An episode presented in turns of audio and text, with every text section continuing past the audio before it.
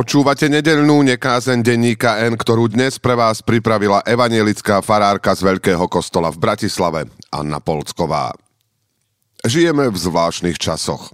Rozdielne pohľady a odlišné názory na vojnu na Ukrajine, dôsledky pandémie, na ochranu života, práva menšín nás rozdeľujú až odsudzujú. Ale ako to bolo v minulosti? Aké to bolo, keď sa za slovenského štátu bál sused suseda, keď sa počas socializmu dávali inštrukcie deťom, že nie o všetkom, o čom sa hovorí doma, môžu hovoriť v škole? Aké to bolo v 90. rokoch, keď ľudia mizli a vládcovia podsvetia diktovali podmienky podľa vlastných zákonov? Kde a ako sme pôsobili v týchto obdobiach ako církev, ako kresťania, Ježišovi nasledovníci? Ako ľudia? Často sme mnohí mlčali. Nevedeli sme si poradiť s tými, čo útočili. A v Židoch, Rómoch a kvír ľuďoch videli ľudí druhej kategórie už v minulom storočí. Tých, ktorí si dovoľovali iných ponížiť, likvidovať, sme nezastavili. Jednotlivci vyjadrovali nesúhlas, kládli odpor, ale väčšina mlčala. A preto si mysleli, že môžu všetko. Na vlastnú minulosť nahliadame len povrchne, často si ju idealizujeme. Z toho, čo vieme kriticky pomenovávať, sa nevieme, nechceme poučiť. Čoho sa bojíme? Aj dnes medzi nami trpia a umierajú ľudia preto, že nemajú bývanie, prístup k vzdelaniu, dostupnú zdravotnú a sociálnu starostlivosť.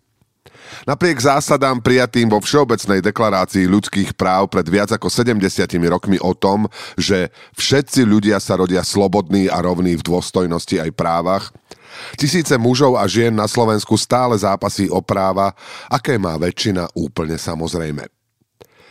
A väčšina spoločnosti, ktorá sa hlási ku kresťanstvu, sa tvári, že to je nepodstatné okrajové, že to tak musí byť.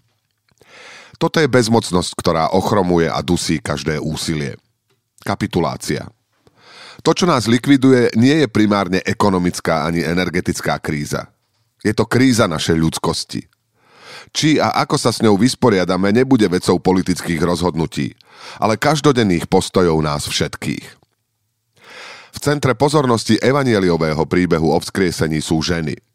Kde je Peter, Jakub, Judáš, Zacheus? Kde sú? Opustili ho. Utiekli. Prázdny hrob objavia ženy.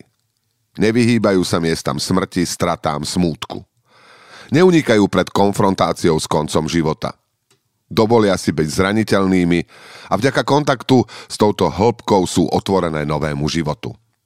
Akceptujú, že cesta k životu vedie aj cez smrť. Cez obdobia, v ktorých sa nedá zvíťaziť, v ktorých treba pre iného niečo zniesť. Nebáť sa vystaviť vlastnej slabosti a citlivosti voči utrpeniu obetí. Táto citlivosť nie je iba doménou žien. Vďaka Bohu, že na ľudské utrpenie reagujú ľudia bez rozdielu pohlavia, rodu. To, že veľkonočnú správu zveruje aniel ženám, ktoré v patriarchálnej spoločnosti nemali významný hlas, je povzbudením. Aby sme išli a hovorili o víťazstve pravdy a lásky všade aj tam, kde sa zdá, že nás aj tak nikto nebude počúvať. Ak veríme v zmenu starého na nové, ktoré ponúka vzkriesený, musíme vidieť v každej ľudskej bytosti svojho blížneho, podporiť jeden druhého, prejavovať si uznanie a rešpekt. Spolu hľadať a tvoriť v živote to lepšie krajšie. Kresťanstvo môže byť dôveryhodným len vtedy, ak bude v človeku stále na novo nachádzať Boží obraz. Fantázie života po smrti nestačia. Zásadné je to, ako vnímame väčnosť, Božie kráľovstvo tu a teraz. To, na čo môže naša viera, nádej a láska stáť, nie sú tzv. hodnotové otázky, tzv. kresťanské hodnoty, lebo sme ich v našej krajine evidentným rozporom medzi slovami a konaním znehodnotili. V prostredí, kde ľudia hovoria, že veria v Boha lásky, ale súčasne v mene pomoci ľuďom a rodinám vytvárajú prekážky k uplatneniu rovnakých práv pre všetkých bez rozdielu, ostane po Ježišovi prázdno. Posolstvo Evanielia, že Ježiš nie je tam, kde ho položili, je dobrá správa. Je to úľava pre mladých, kriticky mysliacich, ktorí kladú nové otázky. Nečakajú do smrti, kým sa pred nimi objaví brána väčšnosti.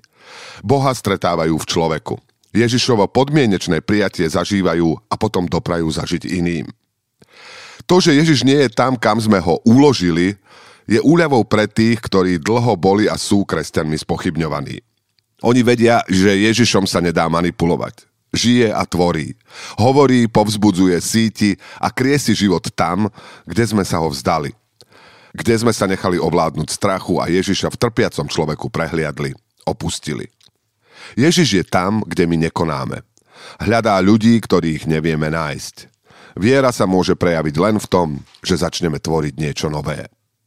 Napríklad to, že urobíme všetko preto, aby sme zastavili tých, ktorí podnecujú a šíria nenávisť. Sama nezmizne. To si však vyžaduje odvahu ísť proti prúdu. Osobnú statočnosť každého z nás.